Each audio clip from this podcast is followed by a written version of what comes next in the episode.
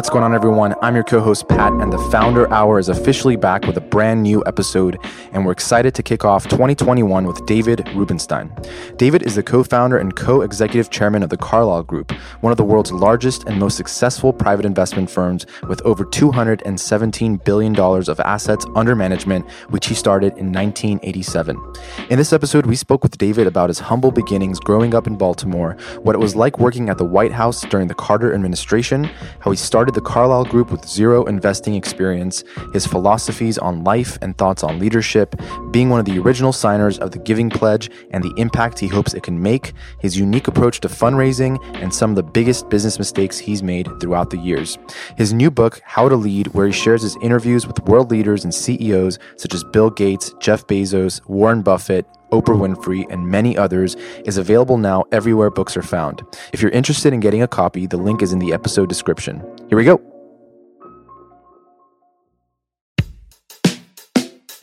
So I was born and grew up in Baltimore.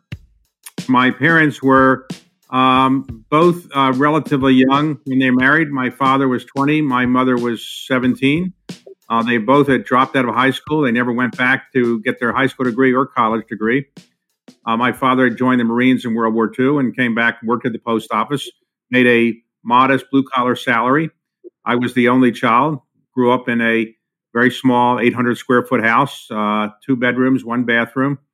And, um, you know, it's uh, the kind of thing where at the time, when you're growing up, whatever situation you're in, pretty much you accept it you don't say, woe is me, I wish I was wealthier, or I wish my father was something more significant.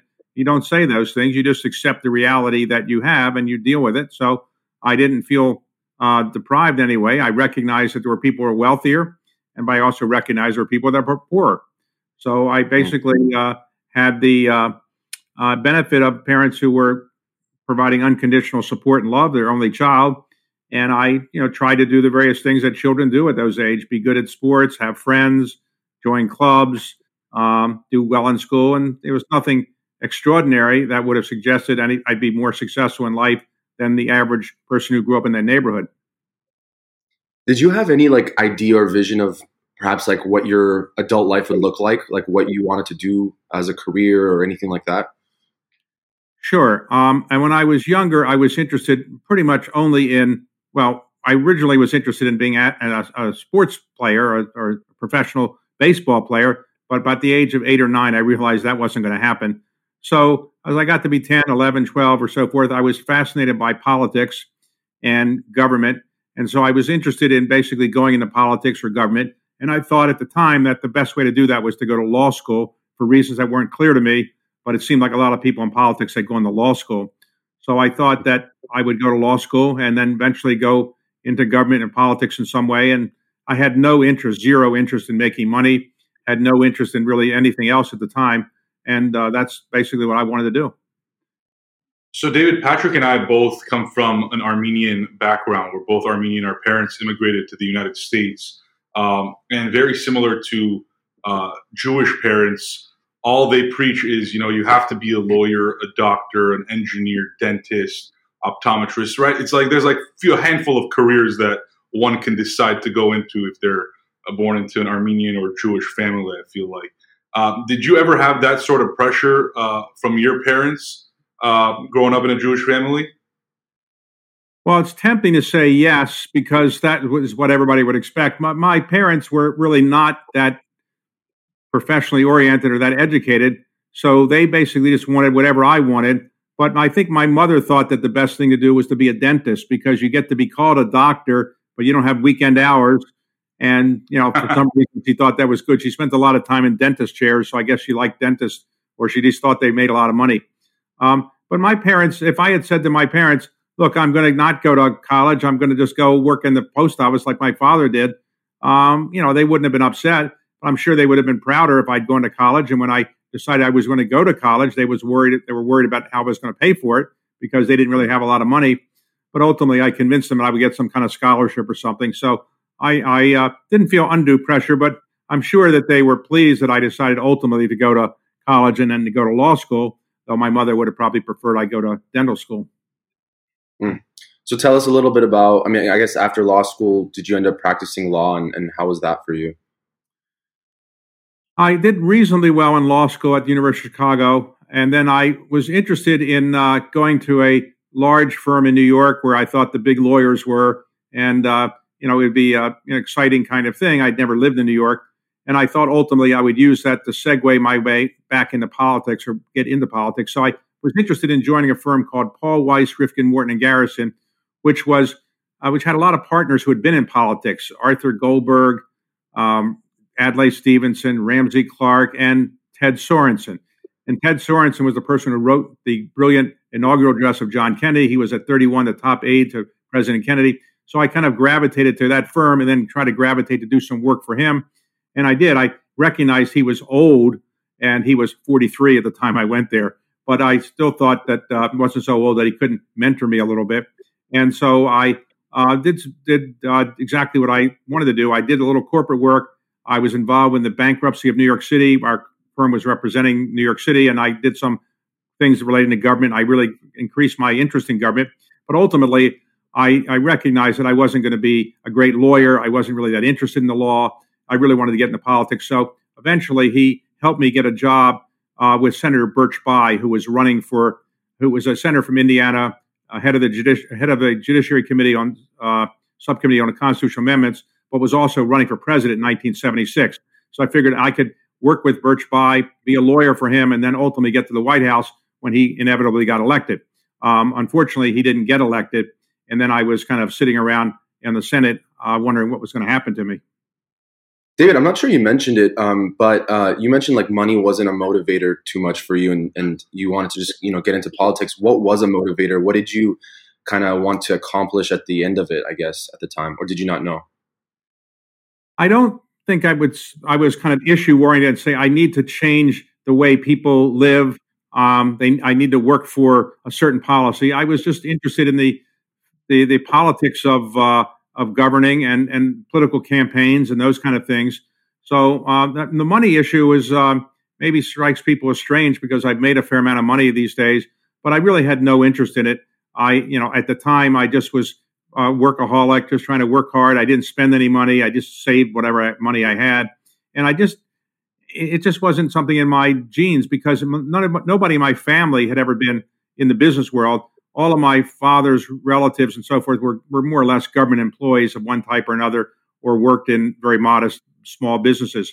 In the days when I was growing up in the 50s and 60s, if you wanted to go into business, you typically had, you know, more or less uh, two options. You go work for a big company um, that uh, J.P. Morgan or then called Morgan Guaranty or, or Ford or General Electric or something like that. Uh, but if you were Jewish, you probably weren't as welcome in those companies or you went to work in a family business. And so the, the people that I knew who had businesses, modest sized business in Baltimore, they had children that worked in there and they were basically modest sized kind of companies. Nobody was getting fabulously rich. And when I was growing up, there were no billionaires in the United States. There were no hedge funds, no private equity funds, no tech startups. It just was a different world. So it wasn't as if somebody would come to me and say, you should go into private equity, you'll make a lot of money. It just didn't exist. And the, the idea of making a lot of money wasn't that appealing because I just didn't know that I needed to buy anything and really needed anything that I, that I lusted after. Yeah. David, you know, I, it's a very interesting point you bring up and something that I've thought a lot about. And, you know, I went to law school as well and really didn't enjoy, you know, wanting to become an attorney and practice law. Uh, but at the time, you know, coming from this immigrant family who, you know, had a father who graduated maybe fifth grade and a mother who you know, left college early to get married and start a family. You know, I wasn't necessarily, you know, around people that had higher professional degrees and, you know, were in private equity or tech startups, right? So, and me and Patrick talk about this all the time. Our level of exposure wasn't as great as perhaps being a third or fourth generation, uh, you know, American, right? Or, you know, quote unquote American who's been here and has lived here and has had families that have been in corporate life. And so I had no other clue what to do besides going to law school. I was like, it's either law or medicine. But it sounds like back then there wasn't really much of an option for you, right? And there wasn't other things going on. And so law became that option, right? Or or am I wrong? No, that's right. Look, I I wasn't a great math student, so I didn't see I was going to go into business. I thought you need to have math skills. and I, I was reasonably good at writing and reasonably good at talking. So that seemed to be uh, putting me into law school. But remember, in those days, in the 50s and 60s, you guys are much younger than me, but in the 50s and 60s, lawyers and doctors basically made, you know, probably about what business people made. There weren't people making, you know, hundreds of millions of dollars a year in the business world. You made a corporate salary, and, you know, maybe that was a good salary, but you weren't getting the extraordinary wealth that you now get from the kind of activities I mentioned private equity, hedge funds, or tech startups, or things like that. So it wasn't as if you felt if you go to law school, you're going to be poor. Now, as the world has evolved, um, doctors and most lawyers um, and dentists are middle class, um, more or less. And the people that went into the tech startup world or the investment world or or things like that, they've become staggeringly wealthy. But that just wasn't in, in, in possible in, in then. And I think the first billionaire in the United States was a man named Daniel Ludwig, and he was a shipping guy. But there were very few, and that I don't think that happened until the 1970s, probably. So there just weren't that many role models for people saying, "I'm going to go do that." And and by and large, people who were Jewish, they tended to go into things that were required some education, and uh, lawyers and doctors were the kind of things where people needed those skill sets, and the discrimination you might feel if you went into the business world and you have to work your way up the totem pole wasn't thought to be as prevalent there. Mm-hmm. So I think it's around 1987 when you started your firm, um, the Carlyle Group. Uh, you mentioned like it, private equity not even being a thing back then you know in those in those years or m- maybe up until 1987 things changed but how did you even come across it? And, and i think i read in your book in the beginning that you didn't really know much about it. You just kind of started and and and went about it that way. So how did you even come across private okay. equity and what it is and how did you even know what to do when you first got started? Well uh, after i left the white house because we lost the election in 1980 I had to go back and, and get a job. The only thing I knew how to do was practice law, but I never, I'd only practiced law for two years. So while I thought people would rush to get me and make me a partner in a major law firm, um, once Reagan had won, nobody cared about Carter aides, and I'd only practiced law for two years, as I mentioned. So I wasn't exactly, um, you know, first draft choice. Finally, somebody hired me at a mid-level firm in a mid-level position. And when I started doing my quote practicing law, I realized I had no skill. I wasn't skilled in one area. I wasn't a litigator. I really wasn't a skilled corporate lawyer. I really had never been trained because the years that I would have learned how to be a corporate lawyer, I was working in the White House or on Capitol Hill. So I had to kind of reinvent myself. And basically, I learned that the practice of law in Washington mostly consisted of, um, you know, going out and getting clients, and then you figure out what you can do for them. And I tried to do that, but I didn't have such a great skill set. So I, I realized also that the practice of law was not so much a profession as it had been seen to be when I was in law school, but it was a business. And so when I, I did become a partner in that law firm, every month at the partner meetings, we only talked about how much money we were making, how much money we weren't making relative to what we wanted to make. And so around that time, I read about Bill Simon doing a buyout of a company called Gibson Greeting Cards.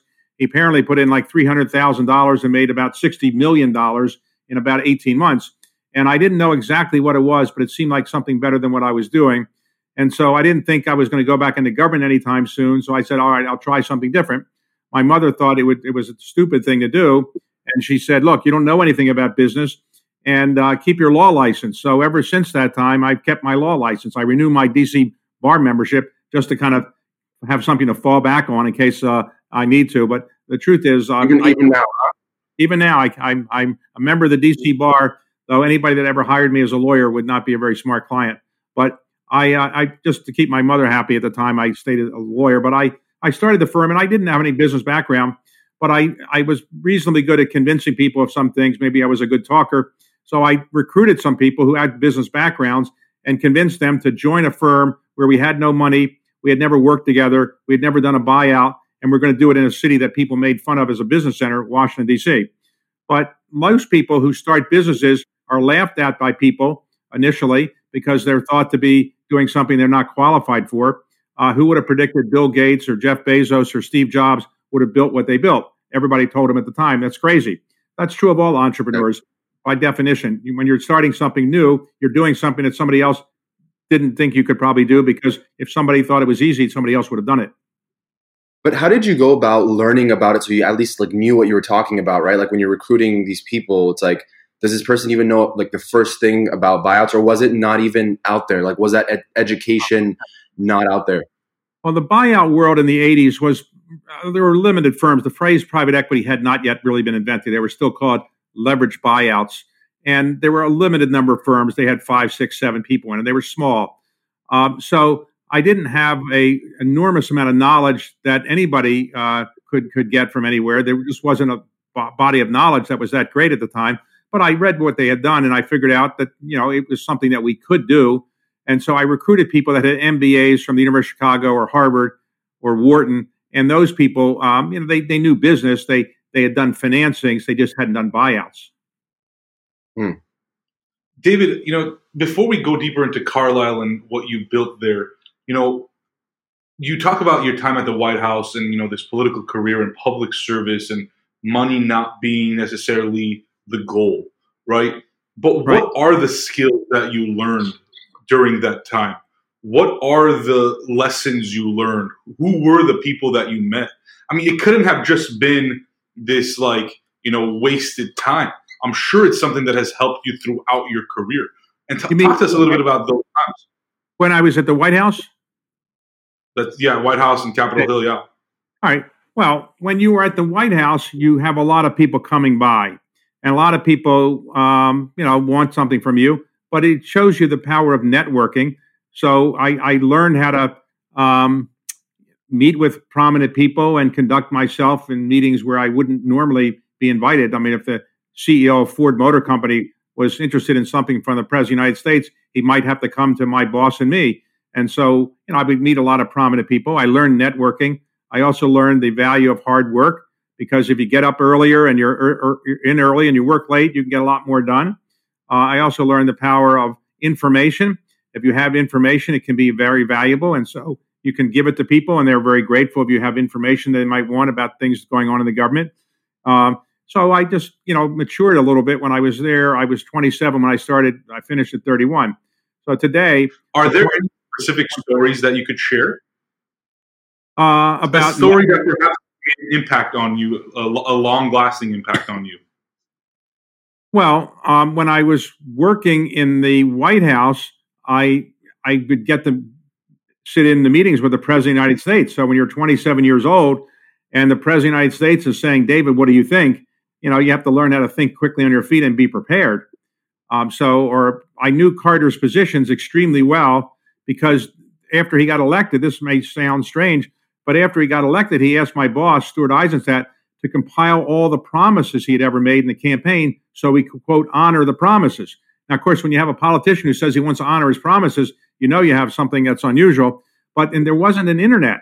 And so, how are we going to find out everything Carter promised? There was no records.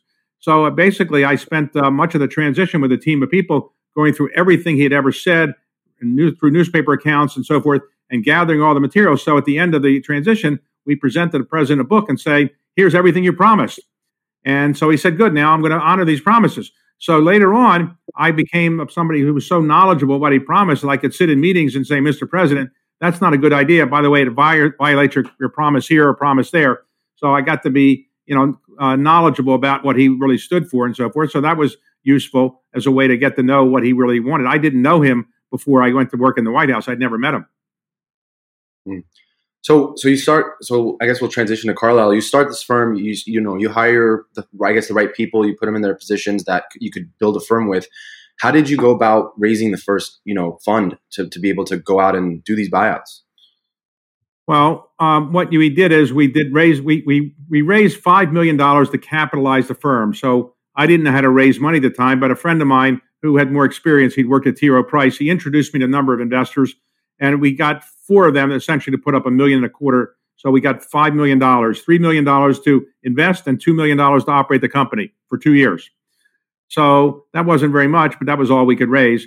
And then when we would do a deal, we would go out and raise money for that particular deal. Uh, it was a one-off deal, or um, it wasn't. We didn't have a fund. So we went uh, a couple years just trying to raise money deal by deal, and uh, that was complicated because if you're trying to do a deal, you have to show up and say you have the money and you know the person selling something to you wants to make sure the money's there and we don't have the money but you say if you let me get this deal i'll go raise the money. It's not a compelling argument. So it took us a while to kind of do it. Finally we raised the fund. After a couple years it was $100 million so i tried to raise 200 million. I couldn't do that.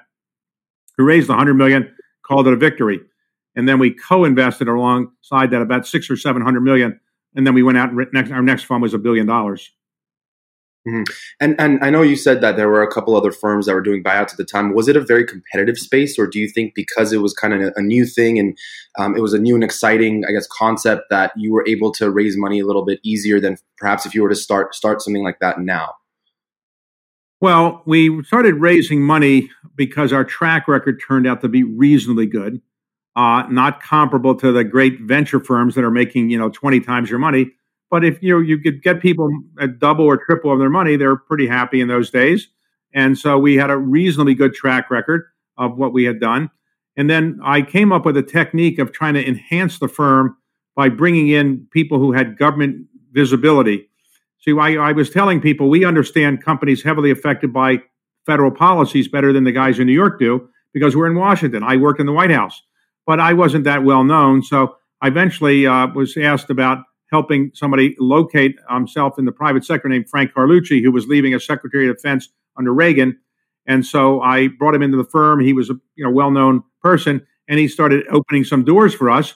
And then I, four years later, I brought in Jim Baker, uh, former Secretary of State, and then he brought in his friend George Herbert Walker Bush, and then he brought in his friend John Major, and they brought in Dick Darman, who had been head of OMB. So we began to be a well-known firm for having all these ex-government people we were never lobbying government, but you know, if I invited you to come to a dinner for, with me in London in early days of Carlyle, you would say, "Who are you?" But if I say, "Come to a dinner with me," by the way, Jim Baker will be there or George Herbert Walker Bush will be there, you would show up. So it was a way of getting to know investors and making them think that we could um, add some value. David, talk to us about what made Carlyle special and what really kind of set forth how private equity works nowadays with the multiple different funds that you had across different sectors, right? Talk to us about that and the influence that it had on the entire world, but also the impact that it had on Carlyle and the investors uh, that right. were entrusted with their money. So the way of the way the world of private equity worked in the 1970s and 80s, to the extent that it was a world, uh, was basically very small funds. Venture funds might be $10 million in size, $15 million in size. The, the biggest buyout fund that was ever raised around then was $100 million And I probably they, I think in the late, in the, in the late 70s, early 80s. I think KKR raised a $100 million fund. Um, these firms were tiny, tiny firms. But what they did is they stayed in their lane. You were a venture firm, you're a buyout firm, or maybe you're a real estate firm. I came up with an idea which doesn't strike you as brilliant and probably wasn't brilliant, but the idea was to build a T. Rowe Price or Fidelity of private equity, which is to say, we have a buyout business here, but now if you like us in the buyout business, give us a chance in the venture business. And if you like us in the buyout in the venture business, give us a chance in the growth capital business. So basically, starting new funds, recruiting people, giving them a, an economic incentive to do well, and then ultimately centralizing all the administrative functions like legal, tax, accounting, fundraising, so forth. And then I decided the second step would be to globalize it. In those days, in the 70s and 80s, to the extent that there were private equity related investments, they were all done in the country in which you lived. So nobody in the United States was doing deals in Europe. Nobody in Asia was doing deals in the United States. So you just stayed in your country. And I decided I would go out and recruit a European team to do Europe, an Asian team to do Asia, a Japanese team to do Japan, and so forth. Now, that was novel at the time. And people made fun of me saying that I was trying to be nothing but a fundraising machine, just raising money all the time for new funds and people just thought, you know, some prominent people said I was building a McDonald's, just a franchise kind of thing. I was franchising our name. We actually never did that. We everybody worked full time for Carlyle, but uh, others have now done it and better than we did. I think Blackstone has done the same thing. KKR, Apollo. Now, I'm sure that if you interview the founders of those firms, they're not going to give me credit for coming up with this idea. But the truth is, we did it first, and maybe they were going to simultaneously do the same thing. But we came up with the idea of building a global firm in multidisciplines, and that would enable Carlyle to really grow. Uh, and also, it, it, it enabled us to you know raise a lot of money because we had multiple funds we had to raise it in. But if we didn't have a good track record, it wouldn't have worked. David, I'm curious, and I'm, I do not mean to sound you know you know offensive because that's not my intent. But did you know what you were doing early on? I mean, did you have any idea that like what you were building and what and how you would finance these deals and what it actually took to underwrite them, et cetera? Like, Did you know that world at all? Well, I did not, but I knew that I was turned out that I was pretty good at, at fundraising. I, I had developed a skill set in doing that. I was pretty good at telling people around the world what was going on in Washington. Everybody wanted to hear about what was going on in the federal government for some reason. I was pretty good at recruiting people that were hardworking and you know was were willing to kind of work in this and, and, and this concept and bought the idea of what I was trying to build.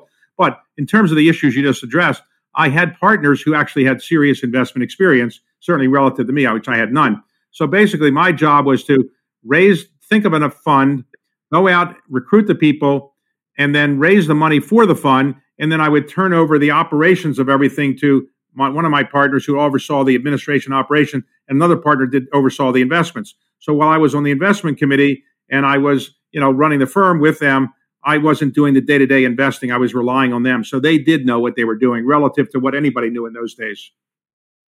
You mentioned the skills that you had, you know, fundraising and, and recruiting, and, and, these are like very. It's I mean, similar to anyone who's founding a business even today. Is like you know, as a CEO, that that's sort of your role is to hire the right people, to go out and get the right capital, to be able to sustain the business, um, and and kind of just like you know delegate accordingly. So I guess uh, uh, were, were, there some other skills that you were you had to build early on that maybe you didn't know that you think have truly impacted the the business and gotten it to where it is today?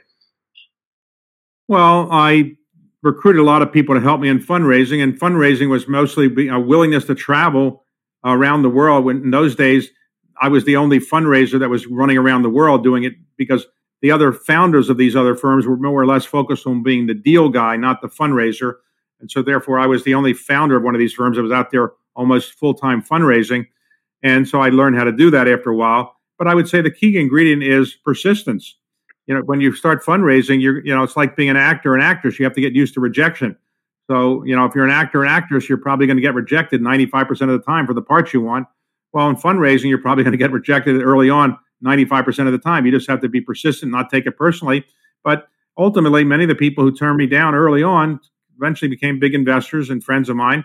So it's just a matter of, you know, per- persistence, being polite, willingness to travel. Um, I used to travel 240 days a year, more or less, running around the world raising money. Um, now I'm wondering whether I wasted uh, 30 years of my life because I've been doing it on, I could have done it on Zoom if Zoom had been invented. But um, now I'm trying yeah. to figure out when when I get vaccinated and the world's vaccinated and, and we're healthier, do I want to go travel for 240 days a year? Probably not now, but I probably will still travel because I actually enjoyed it. David, when it comes to fundraising, you know, you always hear, uh, you know, don't ask for money, ask for advice, right? And then if you get if you ask for advice, they'll give you money. But when it comes down to a fund and multiple funds like this, I mean, what is your approach, right? You're raising hundreds of millions and billions of dollars. I mean, do you really need advice at that point, or do you just go straight in for the ask? People have different techniques. I had always associated fundraisers with people who are loud, big, big drinkers, wear suspenders, tassel shoes, country club kind of guy, hail fellow, well met, all those kind of things. Um, played a lot of golf. Um, I don't play golf. I don't drink alcohol. I don't wear suspenders. I don't have tassel shoes. So I was saying what is this skinny little Jewish guy going to do running around the world trying to get money from people in Saudi Arabia and things like that? But I ultimately realized that if you're reasonably intelligent, you can interest people in what you have to say. And what I had to say was a bit about our track record, what we were trying to build. Um, and uh, I would always talk about what was going on in the world and public policy. I knew a fair bit about that, and I, people are always interested in it. In terms of asking for the order, I, I, didn't have to say we want you to invest, otherwise we'll be very upset or I'll cry or something. But I would at the end of the meeting, we'd say, I hope you'll take a serious look at this and so forth. And then of course people will sometimes say yes, sometimes say no, and you got to follow up. And the trick is following up in an appropriate way. Um, and so I learned the skills of doing it. It's an interesting phenomenon. I don't know if you guys have ever done this, but you know, it, it, fundraising is kind of the, what makes the world go around. If you think about it, in three different types of areas, people are always either asking for money or being asked for money. And they are political contributions, they are um, philanthropic contributions, or any kind of charitable thing, and business uh, contributions or investments. And when I ask audiences, how many of you have asked for one of those type of contributions or donations in the last um, three a month? Half the people raise their hand. And then I say, how many of you have been asked as opposed to doing the asking? The other half will raise their hands. And, and then um, so people are always used to, to doing this now. But the interesting part is that if you go to Harvard Business School or Stanford Business School or any good school or any business school and say, I want to take a course in fundraising, I want to be a fundraiser, they'll kind of like say, What? We don't have a course in fundraising they, because they don't teach it. It's something that is thought not to be um, either teachable or worthy, worthy of te- being taught. But the truth is, you could teach a pretty good course in fundraising, how to do it, how not to do it, and so forth. Um, so uh, I want to talk about your book a little bit. Um, you know, we had the chance to read. Um, I've had a chance to read seventy five percent of it. It's it's an amazing book if if you want to just sort of get you know insight into some of the most successful people in the world at what they do and and how they go about leadership and how they I guess their stories. Um, but in the beginning, you kind of talk about this concept of dividing life uh, into thirds, which I thought was amazing. Right. I, I mean, I wanted to kind of get your thoughts on it. I know you can read it in the book, but just kind of wanted to get um, some of your thoughts on how you approach your life, um, uh, you know, with right. this sort of concept.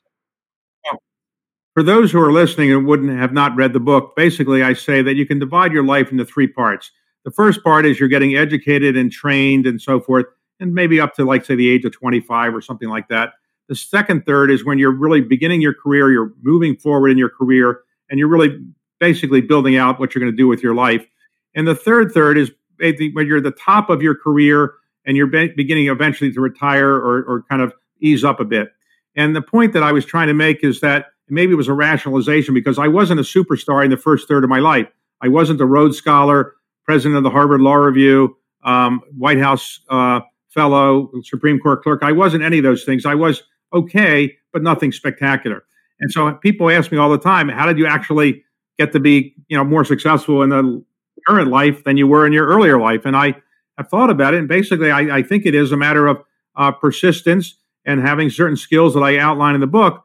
But I, have thought about it as a long time, and I realized that for anybody listening, think about this: um, the people who were first in your class in high school or college, or the all-American athletes you might have known, or the president of student government in high school. What happened to those people?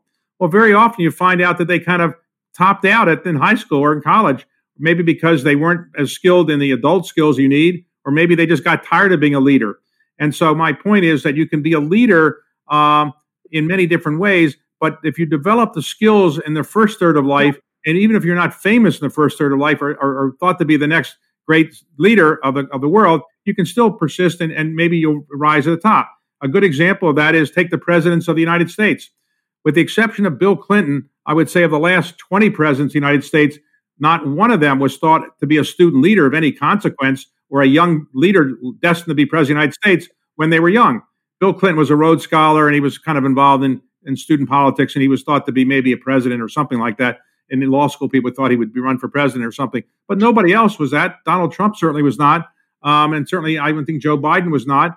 Um, so it just shows you you can ultimately persist and ultimately get luckier in life. And luck is a big factor for sure just to just to give people a sense of like the folks that you have in the book or that you've interviewed in the past and include in the book you know jeff bezos bill gates you know phil knight uh, founder of nike um, tim cook president bush and clinton and uh, you know adam silver. I mean it, it, kind of the list goes on. And and what i what i like the most and i was talking telling um, narcissus this before we started this was that your interview style is so it, it kind of you know it kind of comes from a place of just like complete it's like you, it's like you're just getting started in in your career and in your life and that curiosity it's like i'm just curious what makes you that way? Because you're obviously a very successful person in your field as well and uh, but when you're kind of interviewing these people it kind of just seems like you're like a kid kind of just getting started and you're kind of just like that curiosity is just really burning there so um, well, i'm just curious um, how yeah, you know, it's an interesting phenomenon that you, you, you comment on. I wasn't trained as a journalist, and I'm not a litigator.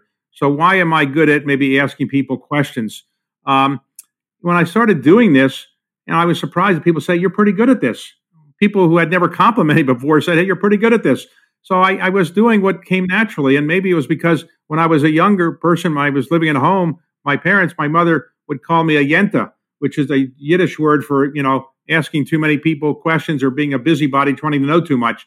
Um, so I guess I was always interested in what made people tick, maybe to compare themselves with me. So I guess I've always been curious.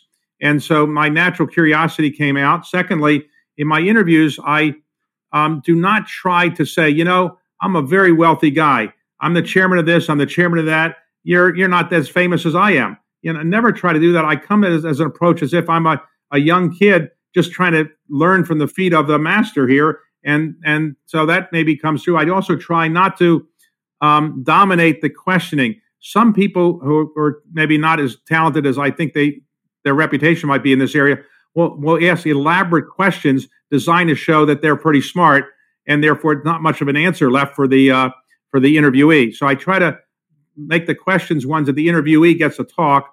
And as Oprah Winfrey said in my interview with her, the, treat, the trick to being a good interviewer is to listen and then take the conversation to go going to take, take, take the conversation to where the, the kind of interview is suggesting it should go. And last point I would make is I do try to inter, interpose some humor.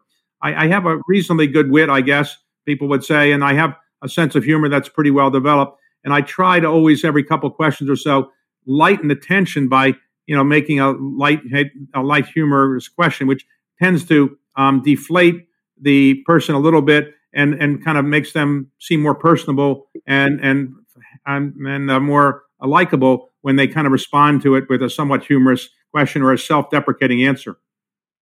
Mm-hmm. David, you know, I first came across who you were a few years back when you had interviewed uh, Bill Clinton and George W. Bush uh, for, I believe, their Leadership Institute or conference. And right. I, I, think you know you make, you make a point about being funny and humorous. I mean, the whole interview just seemed like three best friends hanging out, you know, in a backyard in Kennebunkport, Maine, or something, and just you know shooting the shit. Right, like you guys were just hanging out. Uh, and that's when I really became interested because Pat and I had just started the podcast at the time as well. And like you, we had no idea what we were doing. Uh, and it really came from a place of genuine curiosity. But, you know, I'm really curious why is it that you keep doing this, right? You're a successful guy. You've, you know, built an incredible career. You've been an incredible leader. You've mentored so many people. Why don't you just slow down? Why don't you just relax? Just, you know, um, I mean, what's the point? What's next? What else are you doing? Well, I'll try to answer both of those questions. On the first part, the reason the interviews kind of work well, and you might have been attracted to that one, is that while I'm not saying I'm the most important person in the world, I now have a fair amount of self confidence about what I've achieved in my life. And therefore, when I'm asking the questions, I don't come to them from the point of view of I'm the, the, the serf and I'm interviewing the, the king or something like that. I, it's called a peer to peer conversation. Well, I'm not a peer of them.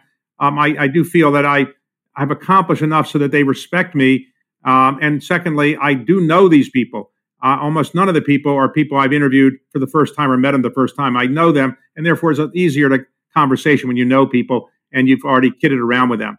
On your question, um, it's a complicated question, which really nobody has really asked me, I guess, which is why are you still doing this? I'm, I'm now at an age where um, I thought I'd be ready to be in a nursing home when I worked in the White House, I was 31 years old when was running against us in 1980. And I said to Jimmy Carter, Mr. President, you have no chance of losing because this guy's 69 years old. Nobody that old can possibly get up in the morning, let alone uh, run a campaign. Of course, 69 now seems like a teenager to me. And I remember as a young kid looking at John Kennedy, who was then 43 when he got elected, but he he ran a, he he succeeded an old old man who is Dwight Eisenhower, and I remember how, how old he looked. Well, turns out he was 70 when he left office. He was younger than I am now. So the reason I like doing this is one, um, I, I, think that you need to keep active your brain and your body um, if you're going to you know live a long life. Most people want to live a long life. Um, it's more fun to live a longer life if you're reasonably healthy than not having a, a, a longer life.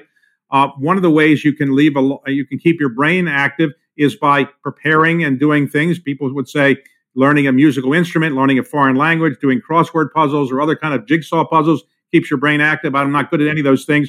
So one of the things I do is I read a lot of books and then it prepares me for my interviews with people. And jousting with people intellectually is a good way to keep your brain active. I also enjoy it. So I don't play golf, but I enjoy doing this. So it's it's not it's not torture for me. It's it's it's pleasure. And I like meeting people and I like kind of having conversation with them. So it, the reason I do it is this: the reason I'm what I'm trying to do now is get through my bucket list because when you go through COVID, you realize when you're 71, you know, if you get exposed, you could die in a couple weeks. In the um, in the world in which we live, if you're reasonably wealthy, reasonably good genes, you can probably live to 85 or 90 or something like that with good medical care. But if you come down with COVID, it turns out certainly for a while and maybe even now, you could die pretty quickly. And so I, um, you know, I've been very sensitive to thinking about what am I going to do if I were to die? Am I happy dying now or I want to do more things? So I've been kind of going through all the things I want to keep doing. And what I'm doing now is I'm writing books. I'm trying to do one a year. Um, I am uh, increasing my uh, philanthropic commitments. I'm taking on more um, nonprofit chairmanships and things like that where I'm involved with things. And I set up a family investment vehicle where I'm spending a lot of my time investing my family's money or my money really um, to uh, uh, in things that Car- my Carlyle doesn't do because they're different kind of things that Carlyle does. And I, you know, make a lot of speeches and do a lot of interviews and just to keep myself busy and happy. You're a huge proponent and publicly too um, of the Giving Pledge. I know you're one of the original signers. You, you mentioned it several times in the book, uh, along with Warren Buffett and Bill Gates and others. Tell us a little bit about what you're doing there and, and you know the impact that you truly hope that makes on the, the future of our world. Well, when you have a lot of money, what are you going to do with it? You can buy a lot of homes and yachts and so forth, but at some point, you know, how many material possessions do you need? And there's no evidence that makes you that much happier. Secondly, um, you can uh, basically just hoard it and just get your Forbes 400 rank to go up, I guess. But then you die and with a big pile of money. What good is that? Or you can do what most people have done throughout their lifetime who have money. They ultimately um, give it away to their spouse and children. Uh, but I decided to do something different than many other people do as well, which is to give it away to nonprofit organizations I think are doing good things and try to give it away while I'm alive. So um, what I'm doing is uh, I do the usual things that people do, which is schools and, and medical research and things like that. But I carved out a little bit niche, a niche in something called patriotic philanthropy. I do a lot of you know things relating to history and civic engagement and democracy and things like that. But I um, enjoy it, and so it's it's a great pleasure for me. The Giving Pledge is designed to be people who have a net worth of a billion dollars. They're supposed to commit to give away half of it during their lifetime or upon their death, and it was really designed to kind of get people to give away more money and, and be a role model for people who aren't quite as wealthy to do something in philanthropy. And that's the real thing that I care about, which is to say, you don't need to be a billionaire in order to be philanthropic. Give away your time, your energy, or your ideas, and that can be a way to contribute to the country or whatever part of society you're interested in contribute to. So I do it uh, because I I, uh, I, I think the Giving Pledge has been a bit of a role model, though it's not perfect, but it's done a reasonably good job of bringing the importance of philanthropy to the attention of everybody.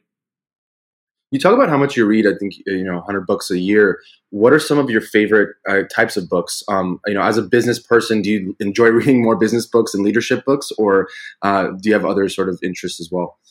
Um, I, I, would say I'm embarrassed to say what I read is very, relatively finite. I do not read novels. Um, my theory is that I want to learn as much information as I can and by reading a book. And in a novel, you know, there's a lot of facts in there that are probably true, but a lot of it is made up, and so it's just not as appealing to me. So I, I limit myself to things that I can get through pretty quickly and that I have an interest in. So they are books about politics, business, um, uh, uh, uh, history, uh, philanthropy, uh, government, things like that. So um, those are the kind of things I tend to, to like. And I have a way of keeping myself active in this because I have a number of shows I'm involved with where I interview authors. And uh, my first book was a book where I interviewed historians about um, what they've written, and I do those interviews in front of members of Congress. I've been doing it for about five or six years, and I'll resume that as soon as COVID's behind us. And then I have a show on PBS where I interview people about history and their books. So I, I like those kind of things. If I had to read a physics textbook, I would take me about six light years to get through it because I wouldn't understand it. Um, but by reading a history book, I usually know this stuff reasonably well, so I can get through it reasonably quickly. But I like doing it because it keeps the brain active. Books focus the mind more than newspapers do, and also I like to kind of uh, you know just test my ability to remember what's you know, I've read. So when I'm doing the interview with somebody, it, it, it's a good way to kind of uh, uh, be prepared for the interview by having read the book. David, I'm curious. You know, as somebody who's a subject matter expert in leadership, right? I mean, if there's somebody in the world that knows about leadership and about leaders and the types of leaders and the characteristics that make a good leader, I think you'd definitely be in the top five, right? But as a leader, I think one thing that you know I've heard and I've learned is that leaders are very aware, right? Aware of what they do, they're aware of the consequences of their actions. And I'm curious, you know, as a leader, you know, I'm sure there's a lot of mistakes that you've made throughout your life and career. What is one personal and one professional mistake or, you know, error or whatever you want to call it that you've made and the lesson you learned from that experience? Well, professionally, I um, turned down a lot of investments that uh, I may have written about, you may have heard about. So I turned down um, Mark Zuckerberg when he was in college. I basically turned down Jeff Bezos when he was starting uh, the company and building it. I turned down uh, Marc Andreessen when he was building Netscape. Um, I turned down a chance to invest in Moderna at a relatively young stage. So I made a lot of bad mistakes in the investment world. Um, so those would be, you know, what I would mention as big mistakes. I just didn't have the foresight to see the future the way um, I should have. In terms of personal mistakes, I don't have all day to talk about them. Enormous numbers of them. I would say that in the end, when most people get to my age, their biggest personal regret is that they didn't spend more time with their children. So when you're running around the world, as I was, you know, you you know, you don't spend as much time with your children as if you were, you know, at home all the time. So I, in wish, in hindsight, I wish I had spent more time with them. Now, all of my children, you could argue, have been successful or unsuccessful, depending on your point of view. All of them have MBAs. All of them are in private equity. How come I have no poets, no struggling artists, no filmmakers? Did I fail by not having any of those, or did I succeed by having them all go to business school and, and be going be in the private equity world? I don't know it depends. I mean, do you want a poem read to you every night or not? I mean, it depends on your, you know, what you really want as a father, right? You know, some people would say that in the end, the, the only real legacy anybody really leaves is their, their what their children do. Now, that's obviously an overstatement. Some people don't have children. Some people have enormous legacies, um, but that are not related to their children. But clearly, um, you're going to leave some legacy with your children, and I'm trying to you know do the best I can. So, in, in hindsight, I probably wish I had gone to more little league baseball games or gone to more uh, ballet classes that I was watching my children. You know, I did the best I could, but you know, in the end, it was hard to travel the world and uh, and do what uh, you know um, is done in, in, in more conventional kind of uh, business or more conventional families, I guess. But David, would you have been the person you are today? Would you have been this success story, this person that's sitting down with world leaders, with business leaders, had you done that, had you spend more time with your kids and spend less time traveling the world, like you know what what was you know what would have what would that have done had you taken time away from traveling and business and spend it on your family? I wouldn't have been as successful probably in making money, and I you know may not have been as successful as a father. I would say one of the uh, side effects of being a prominent person is that you can overshadow your children's accomplishments. So I have one son, for example, um, and you know I would say you know he's not dying to tell people who I am because he's not upset with it, but you know he wants to accomplish something on his own. And when you have a prominent father and you've got sons, you know the, the prominent fathers can overshadow the sons pretty readily. Um, and very often you see very very prominent fathers with sons who are not, let's say, don't achieve as much as you might expect them to be able to achieve. Um, so I think all of my children are proud of what I've done from the modest circumstances I came from, but I think they want to lead their own lives and don't want to say uh, to people, my father is David Rubenstein, my father is a wealthy guy, my father is the chairman of this. They don't want to do that, which is fine. Having interviewed all these, like, having interviewed um, some of the most successful people in history, um, perhaps there's someone in the book, one of the subjects in the book. Is there one person that like you just i mean you just admire more than anyone or or is everyone just kind of different when it comes to that? Well in history um, without doubt in my mind the greatest american is a man named abraham lincoln. He held the country together. Uh, he had incredible eloquence. He had incredible writing skills he had incredible humility he didn't say you know what i won the civil war aren't i great he didn't go around bragging um, an incredible person. I wish I could have had a chance to interview him. Interestingly, the phenomenon in which we're now engaged, which is an interview, is a phenomenon that didn't really exist, I would say, before, let's say, the 19, early 1950s as a form of information and entertainment. Um, so uh, there are no interviews of Napoleon. There are no interviews of Henry VIII. There's no interviews of Charlemagne. There are no interviews of Shakespeare. Why is that? because people didn't think that was a form of you know intellectual um, attainment. So people didn't do that. I wish we could have you know done that. And as I've said, maybe you've heard me. I would say I'd love to have interviewed um, you know uh, William Shakespeare and say who really wrote those plays for you because we know no one person could have written all that.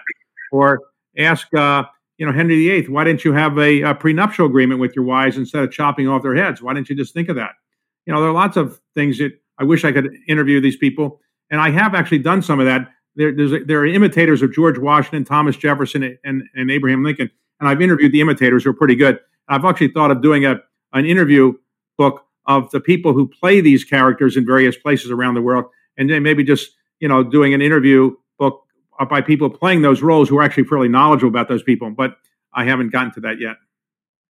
David, as someone who's been involved in the political world, the business world, the leadership world, um, you know, obviously the country in this moment is at a very, let's call it, weird and interesting place, right? There's a lot of uncertainty, a lot of doubt, a lot of, um, you know, hate on both sides. But at the end of the day, you know, I'm curious, as someone who's seen a lot more than many of us, what is your thoughts on our future as Americans, as this country?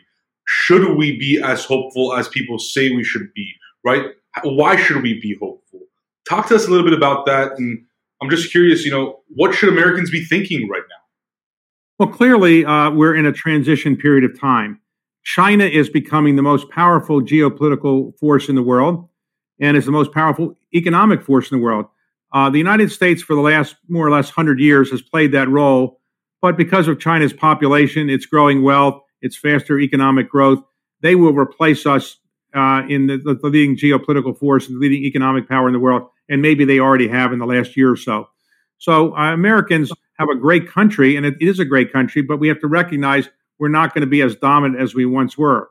In terms of the internal factors, uh, the events of the last couple of weeks have really put a stress test on the United States uh, democracy. We passed the stress test, but it wasn't easy. We had to have rely on judges to say that these fraud claims were ridiculous. We had to rely on election officials, many of whom were Republican, having to say, no, this is not true. There wasn't fraud in our state. And we ultimately had to rely on um, people to protect the Congress and for the Congress to take actions that seem appropriate to me. So I I think we we are a deeply split country right now. Uh, now, some of that is because um, I, I, think the president played to the base that he had and didn't try to unite the country in any way that I could really see. He played to his base, unlike most presidents. Um, and I think that Joe Biden, while I wish he were younger, and I wish he, um, you know, uh, you know, was doing this in an earlier stage of his life, has a reasonable chance of bringing the country together. But the country is pretty well split down the middle. And uh, we've had sims like times like this before, uh, but not since the Civil War have I seen the country so bitterly divided. Now, during my lifetime, we had a bitter division over Vietnam and bitter division over uh, the Iraq War and so forth. But now I think we have a bitter division that's going to take many years to resolve, and it's not going to be resolved anytime soon. And I, I just I feel bad about it because the country would be so much more successful uh, if we were united. And I think we'd be more of a role model. It's hard to think that people around the world are now saying, boy, that American democracy, it really works well. That American system of government, boy, it's great. Or the Constitution, boy, it's really well thought through and everything works well. Uh, we obviously have lost a lot of our ability to tell other people what to do around the world. Yeah, we'll see. We'll see what happens. Uh, it's an interesting time for sure. But David, um, thank you so much for hanging out with us. You know, can't thank you enough. Um, you know, being here, sharing your story, and uh, and writing this book. You know, I encourage people if, if, you love these types of interviews that we do. I mean, you you know, you talk to some of the most successful people in the world. So, um, encourage people to grab that, and um, hopefully, we can meet in person someday once once this whole COVID thing is done. But um, yeah, thank you so much. All right, maybe I'll get to interview you someday. Okay.